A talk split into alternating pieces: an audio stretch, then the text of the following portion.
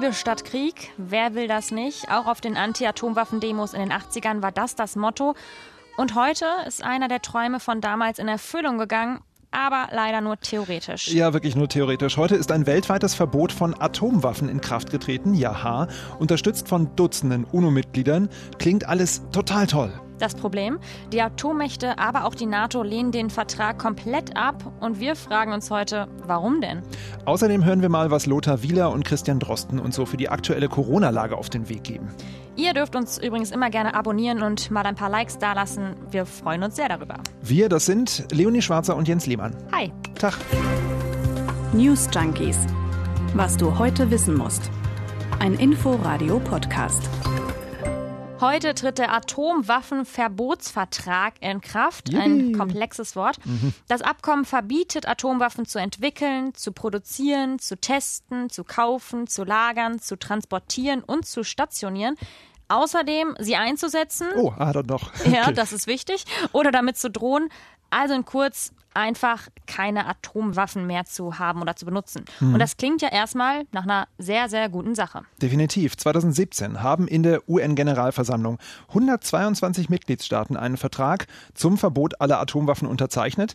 Jetzt tritt er in Kraft, also heute, weil mindestens 50 Staaten den Vertrag ratifiziert haben. Letzter Kandidat war Honduras. Und da erkennt man auch schon so ein bisschen das Problem. Ja. Beigetreten sind dem Vertrag nämlich bisher vor allem Länder aus Afrika, aus Lateinamerika und aus Asien. Die Nuklearmächte, die lehnen den Vertrag dagegen total ab. Er wird deshalb auch vor allem als symbolisch oder auch mal als zahnloser Vertrag angesehen. Wird er, ähm, Befürworter sagen aber trotzdem, der Vertrag könnte Druck auf die atomare Abrüstung aufbauen, auch wenn nicht alle ihn mittragen. Auch Deutschland hat den Vertrag nicht unterzeichnet. Sascha Hahn von ICANN Deutschland, das ist die Organisation, die schon 2017 für ihre Abrüstungsbemühungen den Friedensnobelpreis bekommen hat, der versteht das Ganze überhaupt nicht. Es ist das erste Mal in der Geschichte der Bundesrepublik, dass eine Bundesregierung Abrüstungsverhandlungen, zumal im Rahmen der Vereinten Nationen, verweigert. Und damit hat sie einerseits mit ihrer abrüstungspolitischen Tradition gebrochen und zweitens, sie hat die einzigartige politische Bedeutung dieses Prozesses verkannt. Ja, und wir wollen jetzt erstmal klären, warum denn Deutschland dem Atomwaffenverbotsvertrag nicht beitritt. Henning Otte, verteidigungspolitischer Sprecher der Unionsfraktion im Bundestag, der hat das heute Morgen im Inforadio so erklärt. Weil man immer so stark sein muss, dass niemand es wagt, uns anzugreifen. Landesverteidigung, Bundesverteidigung ist äh, Verfassungsauftrag.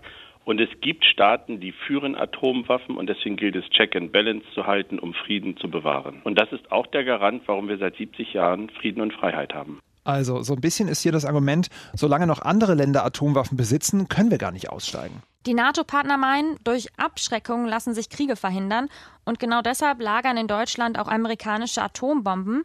Nukleare Teilhabe nennt Aha. sich das Konzept der NATO, das dahinter steckt. Das gibt es seit über 50 Jahren und es geht darum, dass Deutschland im Kriegsfall Zugriff auf amerikanische Atomwaffen hat und sich verteidigen kann. Mhm. Also das Problem ist eben, wenn Deutschland dem Atomwaffenverbotsvertrag beitritt, dann ginge das natürlich nicht mehr. Das ist ja auch so ein bisschen dieses Prinzip, zwei Leute stehen voneinander, Waffe in der Hand und man sagt, ich lege die Waffe nur runter, wenn du deine auch runternimmst. Bundesaußenminister Heiko Maas sagt, es bringt nichts, wenn Deutschland jetzt alleine aussteigt. Wenn man sich lediglich verabschiedet und sagt, wir wollen nichts mehr damit zu tun haben, wird es nicht dazu führen, dass es auch nur eine Atombombe weniger auf der Welt gibt, sondern ich finde, wir müssen unseren Einfluss nutzen, den wir haben als Teil der NATO, auch mit unserem Bündnispartner der Vereinigten Staaten, um unentwegt darauf hinzuarbeiten, dass wir weniger Atombomben in dieser Welt haben und irgendwann überhaupt keine mehr. Und neben der nuklearen Teilhabe, also dem Argument, wir müssen uns verteidigen, gibt es noch einen zweiten Punkt, der zur Begründung wichtig ist. Denn es gibt ja schon einen Vertrag. Mhm. Den haben wir ja quasi schon. Und zwar den Atomwaffensperrvertrag. Und da will Deutschland nicht raus. Also gerade hat die Bundesregierung erst auf eine Anfrage der Linken hin ihre Absage an den Atomwaffenverbotsvertrag erneuert und gesagt, der bestehende Atomwaffensperrvertrag, der sei das wirksame Instrument für Abrüstung. Also ihr also, merkt schon, ja. es geht viel um Verträge. Es geht hier um Verbot oder Sperr, das ist so das Wichtige. Genau, das ist der Unterschied. Und genau. den Atomwaffensperrvertrag, den gucken wir uns jetzt mal genauer an. Auf den ist die NATO ja äh, total stolz und auf den setzt sie alle ihre Hoffnungen. Der stammt aus dem Jahr 1968. Seit Anfang der 60er Jahre ist da schon drüber verhandelt worden und damit ist er auch die älteste Initiative zur atomaren Abrüstung überhaupt. Ziele waren damals wie heute die Weiterverbreitung von Kernwaffen beenden, eine Abrüstung von Kernwaffen vorantreiben und insgesamt für mehr globale Sicherheit sorgen. Ja, und wir gehen jetzt mal ein Stück zurück. Also am 1. Juli 1968 wird der Vertrag von den USA, der Sowjetunion und Großbritannien unterzeichnet. Das sind sozusagen die Uratommmächte. Mhm.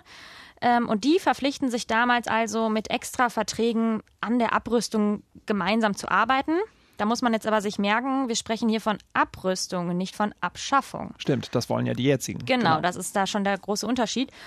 Und die anderen Unterzeichnerstaaten, die dann bis zum Inkrafttreten 1970 dazugekommen sind, äh, die hatten keine eigenen Atomwaffen, verpflichten sich aber durch den Vertrag, dass sie auch niemals welche haben werden. Deutschland hat den Vertrag dann kurz vor knapp, so Ende 1969, auch noch unterzeichnet. Historiker behaupten übrigens, dass das genau das Ziel des Vertrages war, also das Ziel dieser Uratommmächte und äh, übrigens auch Siegermächte, nämlich dass die alten Kriegsparteien Deutschland und Japan darin gehindert werden, nochmal gefährliche Waffen zu entwickeln, eben auch keine Atomwaffen. Bundeskanzler Willy Brandt, der musste sich damals im Bundestag aber auch aus anderen Gründen einiges anhören. Sie wird den Vertrag über die Nichtverbreitung von Atomwaffen unterzeichnen. Wenn nicht gerade heute darüber in Washington gesprochen würde, würde ich auf die höhnischen Zurufe eben antworten. Ich verzichte darauf zu antworten, weil mir am Erfolg der Verhandlungen liegt und nicht an der Polemik in diesem Augenblick. Das können wir auch morgen noch machen. Ja, man hat so ein bisschen am Rande gehört. Mhm. Und wer da gerade in die Rede von Brandt so reingepöbelt hat, das waren Politiker der Union die waren damals in der Opposition und haben den Vertrag kritisiert. Das Argument war damals, die Sowjetunion, die hätte vor dem Vertrag Zugeständnisse machen müssen. Ja, und da merkt man, wir sind gerade mitten im Kalten Krieg. Mhm. Es gibt die Mauer, ähm, NATO und Warschauer Pakt stehen sich gegenüber. Und man hat das Gefühl, man ist auch wirklich nur von Krieg umgeben. In Vietnam hat man da schon seit Jahren einen Stellvertreterkrieg geführt. Die Kuba-Krise, die ist zu dem Zeitpunkt auch noch ein paar Jahre her. Da wäre es ja durch die Stationierung von US-Atomwaffen in der Türkei und sowjetischen Atomwaffen auf Kuba wirklich fast zum Krieg gekommen. Und da kann man sagen, fast ein Wunder, dass sich die Staaten dann auf einen solchen Vertrag einigen konnten. Auf der anderen Seite denke ich, dass die bestimmt auch damals Bilder von den zerstörten Städten Hiroshima und Nagasaki vor Augen hatten. Das ist ja bis heute das Symbol für die zerstörerische Kraft von Atomwaffen. Kritiker haben aber damals auch schon gesagt, der Vertrag, der geht eigentlich gar nicht. Denn er teilt die Welt auf, auf der einen Seite in Atommächte, die ihre Waffen ja behalten dürfen und nur an der Abrüstung arbeiten, und in kernwaffenfreie Staaten, denen der Besitz solcher Waffen komplett verboten ist. Außerdem sind die Atommächte, zu denen ja 1992 dann auch noch Frankreich und China dazugekommen sind, zufälligerweise auch noch genau die Vetomächte im UN-Sicherheitsrat. Heißt eben auch, sollte man sie zwingen wollen, ganz auf Atomwaffen zu verzichten, dann könnten die ganz einfach widersprechen. Aber locker, Veto rein und Wumms. Und wir müssen nochmal auf die Hauptziele des Atomwaffensperrvertrages zurückkommen. Wir haben sie ja vorhin schon mal genannt. Das ist keine Weiterverbreitung von Kernwaffen, das ist mehr Abrüstung und das ist mehr globale Sicherheit. Heute hat man das Gefühl, dass sich die internationale Gemeinschaft irgendwie nur noch auf den dritten Punkt, also auf die globale Sicherheit einigen kann. Denn apropos Weiterverbreitung, Atomwaffen gibt es in immer mehr Staaten. Mhm. Ja, Iran steht nach Meinung vieler Experten und Expertinnen kurz vor dem Durchbruch in seinem Atomprogramm und da helfen dann auch tatsächlich alle Sanktionen nichts. Und Nordkorea hat auch schon Atomwaffen getestet. Die Erzfeinde Indien und Pakistan kommen noch dazu. Die haben längst schon offiziell bestätigt, dass äh, Atomwaffen in ihrem Besitz sind. Und Israel hat es zwar nie offiziell bestätigt, aber international wird das gar nicht mehr bezweifelt, dass die das haben. Also alle diese Länder, die wir gerade genannt haben, die sind nicht im Atomwaffensperrvertrag, haben aber trotzdem Kernwaffen. Und äh, eigentlich sollte das ja genau verhindert werden, diese Weiterverbreitung. Und auch beim Punkt mehr Abrüstung vom Atomwaffensperrvertrag, da geht es, naja, sagen wir mal stockend voran. Mhm. Da, ja, da gab es ja schon mehrere Verträge zwischen den USA und Russland. Den aktuellen New Start will der neue US-Präsident Joe Biden mit Russland aber gerade verlängern. Aber trotzdem, auch wenn das jetzt vielleicht eine ganz gute Nachricht ist, wenn man so auf die Zahlen guckt, da ist wirklich von Abrüstung nicht viel zu sehen. Nee.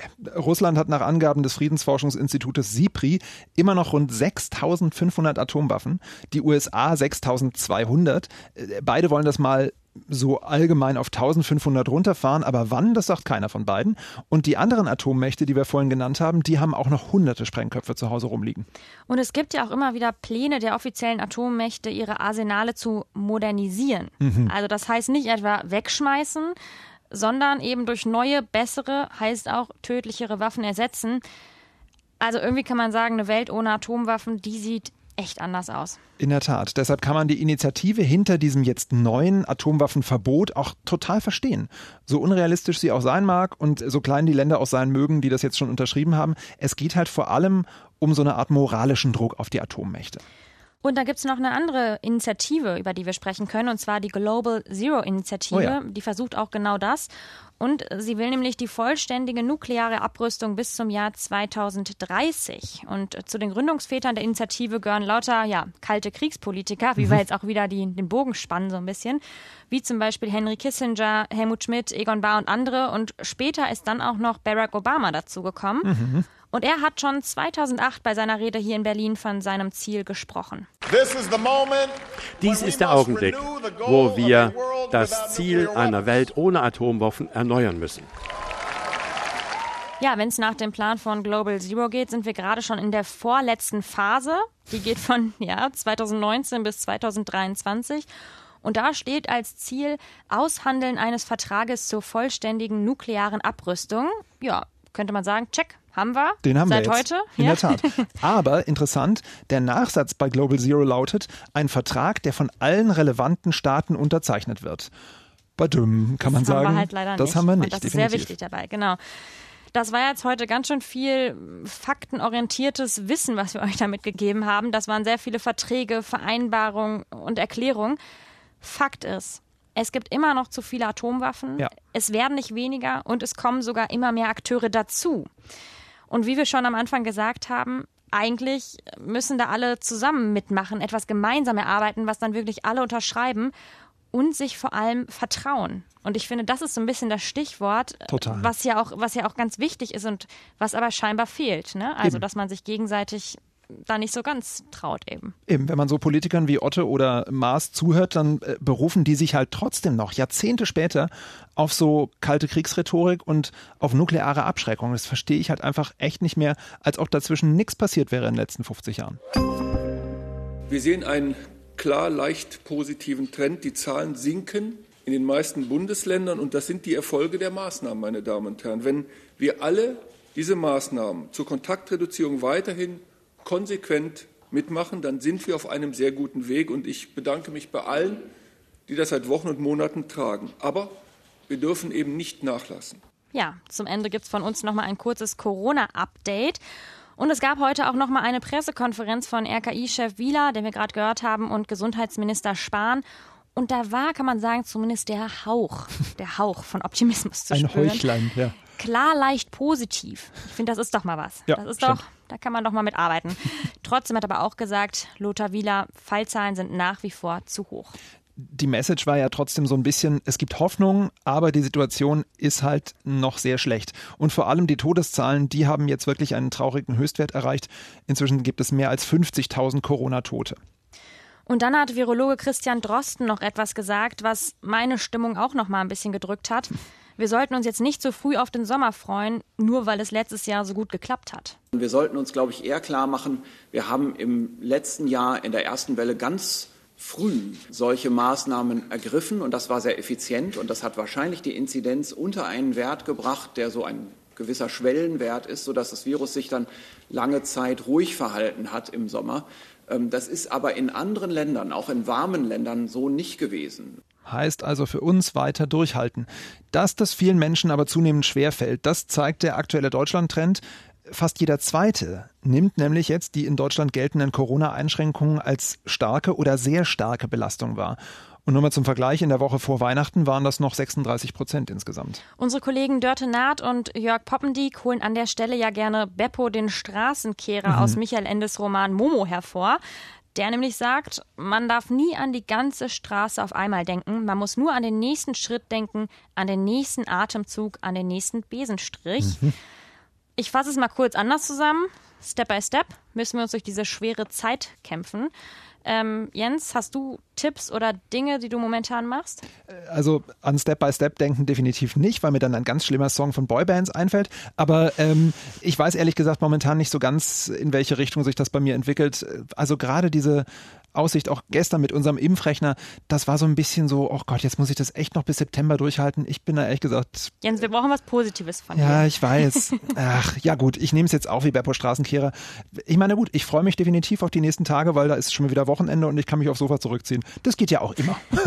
Ich mache gerade so eine 30-Tage-Yoga-Challenge. Okay. Das heißt, jeden Tag ein bisschen Yoga. Ja, das macht mir sehr viel Spaß. Okay, Schöne ja, da Steps. Ich, da bin ich zu unsportlich. Sorry. Was ja auch immer gegen den Corona-Blues hilft, mir zumindest, sind Nudeln. Ja, mir auch. Unbedingt. das zeigt sich übrigens dann auch an einem kräftigen Exportwachstum im Corona-Jahr 2020. Im Vergleich zum Vorjahr sind da nämlich nach Angaben des italienischen Branchenverbandes die Ausfuhren von Pasta aus Italien nach Deutschland um ein Fünftel, also 20 Prozent gestiegen. Das ist eine ganz schöne Menge. Ich glaube, es liegt natürlich daran, dass wir noch mehr Seelenfutter brauchen Unbedingt, als sonst. Ja. Aber ich denke, es liegt auch daran, dass diese 20 Prozent mehr Pasta-Packungen bei irgendwelchen Menschen im Vorratsschrank seit März rumliegen und, oh ja. und auch alt werden. Stimmt. Gerade zu Beginn der Pandemie waren ja Nudeln sowas wie Klopapier oder so. Das war schwer gefragt. Ich erinnere mich. Und ich finde, man sollte dieses Wochenende jetzt einfach mal nutzen, um Reste zu verkochen. Also lass uns dieses Wochenende zum Resteessen aufrufen. Leute, holt eure Nudeln aus dem Keller. Richtig. Ich schlage vor ähm, Spinat-Schafskäse-Lasagne. Liebe ich. Auch nicht schlecht. Ich sag mal, äh, Nudeln mit einem richtig schönen Pesto mit getrockneten Tomaten und Pinienkernen und ach, es gibt so viele leckere Selbst Sachen. gemacht, nicht aus dem Glas. Ja, selbstverständlich. Bon Appetito. Ihr könnt uns eure liebsten Nudelrezepte mal an newsjunkies.inforadio.de schicken und auch gerne Kritik oder Anregungen. Natürlich lieber die Nudelrezepte. Also wir sagen auf jeden Fall Ciao, Bella. Ciao, ciao. News Junkies. Was du heute wissen musst. Ein Podcast von Inforadio. Wir lieben das Warum.